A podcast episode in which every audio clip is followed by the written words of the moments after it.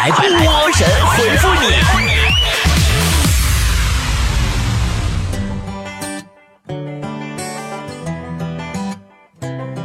节目开头友情提醒一下，二零一八呀，已经过去六分之一了。有的人当初信誓旦旦制定的新年计划，到现在还没开始呢吧？就比如说新年计划跟波儿姐出去旅行啊，现在六分之一都过去了，波儿姐都已经去过了丽江、西双版纳、大理、泸沽湖、泰国、新加坡、印度尼西亚，可是你还在窝在家里呢。赶紧收拾好行装，跟波姐四月一号出发香格里拉，去那个离天堂最近的地方。波儿姐要带你上天。赶紧咨询坨坨幺八三四幺零八九三个五，三月十五号之前报名，立减三百块钱哦。哦，对了，今天我的微信公众号的手栏，大家可以进来看哦。啊，里边还有就是我另外单发了一个我跟一个大长腿菠菜，就是咱们南京菠菜团团长，我俩在海边拍的比基尼，抖音听过没？就是歌词特别洗脑，那个我胸大屁股大，感觉萌萌哒，其实也能够嫁个好人家。好啦，来进入今天的神回复了。莉莉安说：“我得了长假综合症，从春节假期结束到现在，一直无心工作，精神恍惚。”嗯，我说的是二零一六年的春节。哎呦喂！是的呢，我假期结束后我就什么都不想干了。嗯，我说的是小学的第一个寒假假期。爱佳佳说：“波儿姐，我们是不是千万不要和傻逼打交道？”是啊，跟傻逼打交道的过程之煎熬远超你的想象。就比如最近，我因为一项工作跟一个老乡接触了不到一周，我的天呐，就在刚才，他被我气死了。巴里本田说。每次登录各种 APP 的时候，我基本都是这个程序：输入证件号，输入手机号，输入验证码，找回用户名，输入用户名，输入验证码，找回密码，设计新密码，转而确认新密码，然后系统提醒我新密码不能与原密码重复。太有共鸣了，我的淘宝啊、支付宝啥的，基本每次都是这样式的。哎，你们发现没有？移动支付简直太便捷了，方便了大家的生活。就是你不用去银行，不必打开钱包，随时随地就能知道自己没有钱了。春晓说：“如何测试一个男人的性格呢？嗯，测试一个男人的性格，你就路过他的身边，假装摔倒。如果他一把扶住了你，说明这个人呢性格开朗，对陌生人没有什么防备。如果他敏捷的躲开了你，说明你长得太丑了。”小猪说：“我是一个超级没有安全感的人，尤其是手机电量只有百分之一的时候，就好像天塌了一样。”嗯，跟你分享一下我每次手机快没电时候什么样吧。每一次啊，我捧着只有百分之一电量的手机回家，一路小跑，慌慌张张的掏钥匙，粗鲁的开门，然后翻找充电器，心情就像一个绝望的家长。大夫，快救救我的孩子！然后就在插上电的一瞬间，就仿佛孩子生下来了一样。坚强的小草说：“最爱看《西游记》了，金角大王、银角大王，我叫你一声，你敢答应吗？”哈哈哈哈！童年的回忆。我跟你说。《西游记》里边拿着葫芦喊一声别人的名字就把人能装进去的故事，也就是在中国，它这是体现了中国文化的特色，尤其是中国姓名文化。你这故事就不可能发生在比如西班牙那样式的国家。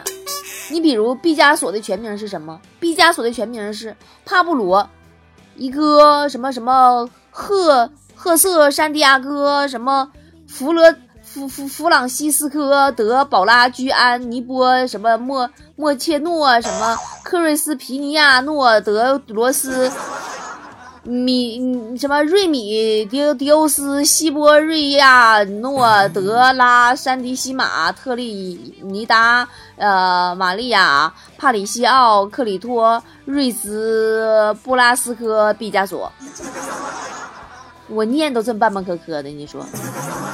你试想一下，银角大王要是拿着葫芦说：“我叫你一声，你敢答应吗？”毕加索说：“你叫吧。”于是银角大王说：“帕鲁布罗、科瑟、萨、山迪亚哥、弗朗西斯科、德、宝拉、居安，算了，你走吧。”真的，我都想揍他。博文说，老板教育我，中年以后，呃，中年已婚男人酒后回家是一门技术活。进屋，媳妇问你喝酒了吗？你说没喝，撒谎，肯定打架。你说喝了，还是打架。昨晚有幸看到我们老板喝多了，我就搀他回家，想跟他学一学他的这技术活是怎么学怎么学的。然后他一进屋，没等媳妇发火，直接哭着喊：“媳妇，你跟着我这么多年，受苦了，都怪我没有出息，给你和咱闺女儿子没创造啥好条件，我于心有愧呀。”然后他们两口子抱着哭。哎，你说到喝酒哈，昨天晚上我回家路上看着两个喝醉酒的人，特逗。一个搁那撑着垃圾桶在吐，另一个搁那拍着垃圾桶说：“哎呀，吐吧吐吧，吐出来就好受了。”真的，他们俩不知道怎么都那么爱那个垃圾桶。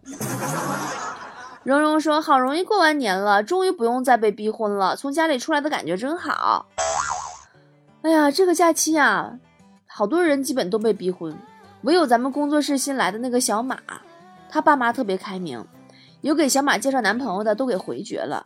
说是听小马的，小马呢一直很庆幸有这样一对开明的父母，直到突然有一天，无意中听到他爸妈的谈话，他爸说：“哎呀，这刚才又有人给咱闺女介绍男朋友了，这怎怎么整呢？”他妈说：“哎呀，给推了吧，闺女这么能干，她要嫁出去了，碗谁刷，衣服谁洗呀？过几年再说吧。”丁丽君说：“身份证照片丑出天际了，每次上飞机坐火车都不好意思拿出来。”的确，身份证照片很丑，这是大家都知道的。我身份证也一样。可真正可怕的不是身份证照片丑，真正可怕的是我每次买票或者就是去某处出示身份证的时候，对方看了一眼身份证，再看一眼前边的我，他们就从来没有质疑过，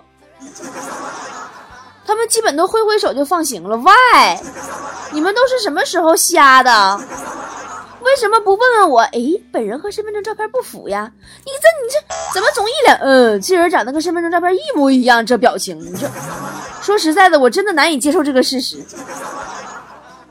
六子说，我国语言啊太博大精深了。比如说，你说串儿这个词儿，东北人想到是羊肉串，四川人想到是串串香，那都不如北京人。北京人你说串儿，有一半人想到的是盘珠子，另一半人想到是杂交的小狗。雨过天晴说：“开学了，我的寒假作业一个字儿都没写，明天要交作业了。波儿姐，求支招，怎么破呀？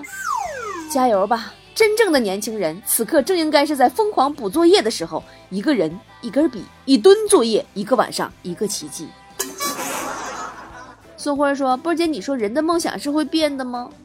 这当然是会变的啦。你就比如说我吧，之前我只想致富，现在我只想脱贫。”我是我的神说，现在外卖实在太发达了。遥想当年外卖 APP 并不发达的时候，我经常会因为懒得出门而不吃饭。是啊，现在都怪外卖呀，APP 太方便了，导致你每天都暴饮暴食三百吨是吗？极品小哥说，现在各大视频网站上电视剧太多了，经常看花眼。波姐，你喜欢追剧吗？喜欢呀，但是我建议各大视频网站呢增加一个下饭剧分区。避免经常因为找不到合适的下饭剧，我饭菜都放凉了的问题。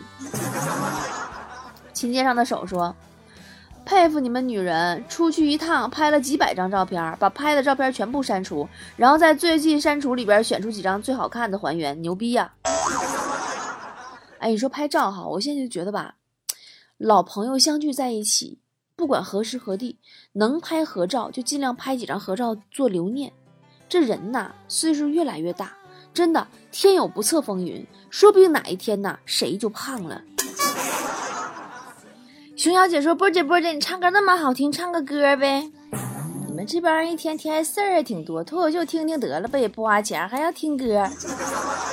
我唱一个：小燕子穿花衣，年年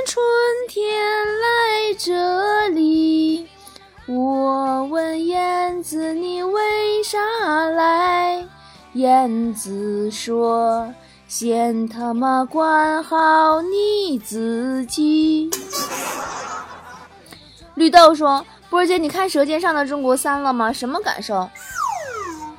我就是感觉吧，《舌尖上中国》一二三这个差距还是挺大的。从《舌尖一》的惊艳到《舌尖三》的惊悚。我觉得主要是制制制片人，就是制作的这些工作人员吧，这个组啊，这个心态的问题。《舌尖一》的时候，他们都在想，我们要做一部跟以前不同的中国美食纪录片，咔咔去做了，特别好。《舌尖二》的时候就觉得，哎呀，《舌尖一》做那么好，牌子别砸我手里呀！我的妈，我可别摊事儿啊，就怕遭骂。《舌尖三》是，哎呀，上面安排工作任务太烦人了，好累呀。我说的不对吗？想想说，我有一个同事，简直啊，就是个追星到精神病的花痴。你夸他都不如夸他爱豆，你夸他翻了天，他也就觉得你是个客气的人。你夸他爱豆一句，他都恨不得拍大腿。哎妈呀，你咋这么慧眼如炬，明察秋毫，洞若观火？你审美咋这么高级，这么高尚，这么高质量？相逢恨晚啊，必须请你吃顿饭。嗯，当年我小时候也追过星，我喜欢苏有朋，真的。前两天看那个小虎队和 TFBOYS 那个广告，我就想起当年我追星的时候了。全班都喜欢吴奇隆的时候，就我只喜欢苏有朋。我那时候吧，我是班上文艺骨干、文艺委员嘛。新年晚会排舞蹈的时候，我就说：“我说我只能跳苏有朋的部分。”苏有朋一般不都站右边吗？可是我是我们班跳的最好的，老师呢就硬把苏有朋的部分呢挪中间的了。我还记得。吴奇隆有个高难度的动作，要翻一个跟头什么的。由于呀，他被排到右边了，然后跳吴奇隆那个女生翻起来一脚就踹我脸蛋子上了，他妈给我踹的，哎呦，我脸都踹偏了。那是我人生第一次吃到追星的苦头。大宇说：“波姐，每次疯狂想吃东西可又怕胖的时候，你都是怎么劝说自己的呢？”每当我疯狂的想吃炸鸡、薯片、巧克力、烤冷面、饼干等等等等的时候，我就幻想自己怀孕了。现在必须吃，我不吃，我不吃，孩子也要吃啊！啊，对我每次这种情况的时候，我都是疯狂劝自己吃。在水之中说，波姐，你最不爱吃什么？你有忌口吗？我最不爱吃生姜。真的，哎呦，生姜就是不会说话，会说话我都得问问他。生姜，你能不能有点骨气啊？你天天干什么玩意儿呢？你在红烧肉里你像块肉，你在土豆里你像块土豆，黄焖鸡里像块鸡，你你就不能像八角辣椒那样坚持自我吗？非得等我不知道你是啥玩意儿，吃在嘴里吐了，大骂一声，我靠，一块姜，你才满意吗？你才有自己的存在感吗？招财大头说，一个人走在校园里，发现好多都是美女和丑男的组合。突然觉得心很痛，为什么我木有？我真他妈的不公平！真的，确实太不公平了。为什么没有你呢？啊，为什么你没有呢？明明你比他们还丑啊！小妖精说：“波姐，你说二胎对我们意味着什么？”嗯，对于家长来说呀，要二胎就好像你的老板把你的工作和责任加了一倍，但却没有改变你的工资和职位。无聊的游戏说。人和猪的区别是什么？呃，人和猪的区别就是人会有羞耻心，知道肥了不能再吃，而猪没有。嗯，坨坨，你懂我意思吗？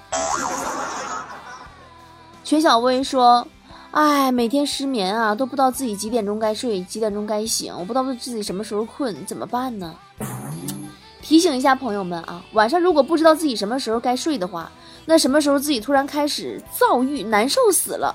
就是，那就是该睡觉的时候了。这个生物钟是最准的。以后呢，你的生活准则就是，一到开始十秒钟长叹一声气的时候，那个状态，马上口服一粒褪黑素，把自己闷倒就完事儿。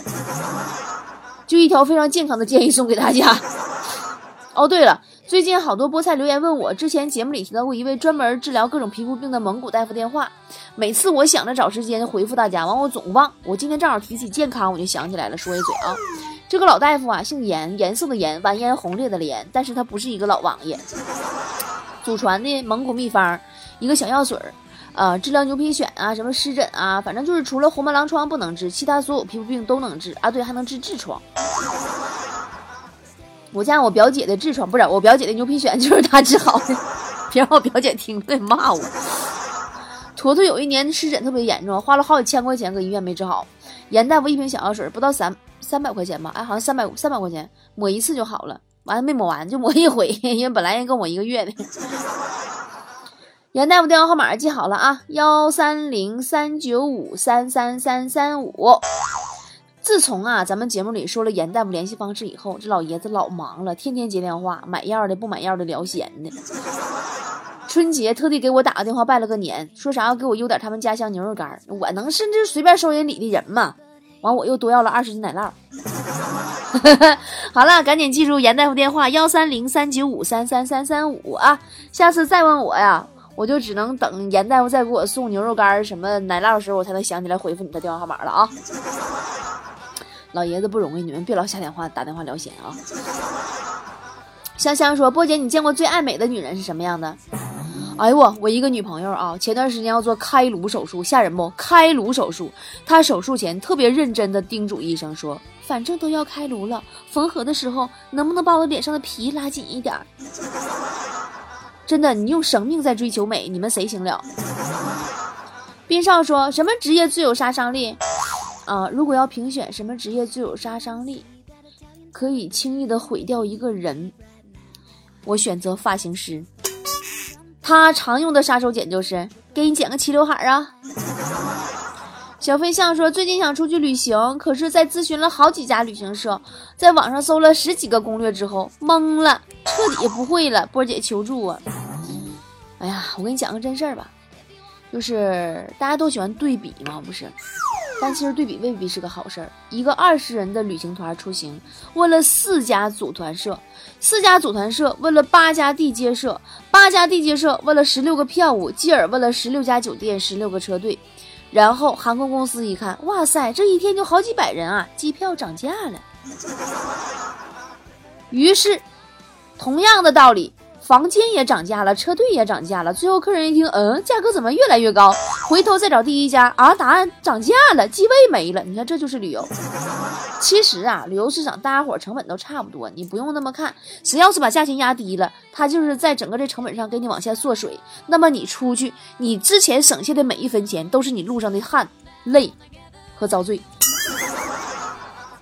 所以，真的想出去旅游的朋友，适当的比较就可以了。注重品质和服务质量也是一方面，对吧？马上四月一号，我的高品质菠菜家族私人定制旅行又要出发去香格里拉了。宝宝们抓紧时间给坨坨打电话抢位置吧，幺八三四幺零八九三个五，我们一起去转世界上最大的转经筒，我们去离天堂最近的草原，一起喝酥油茶，大碗喝酒，大块吃肉，来吧来吧来吧，吉米，二零一八必。须要来一场说走就走的旅行，潇洒起来，别给自己整的天天工作工作上班上班，你整的连一场说走就走的下班都没有，就别说说走就走的旅行了。好啦，今天的神回复就到这儿啦，我在香格里拉等你。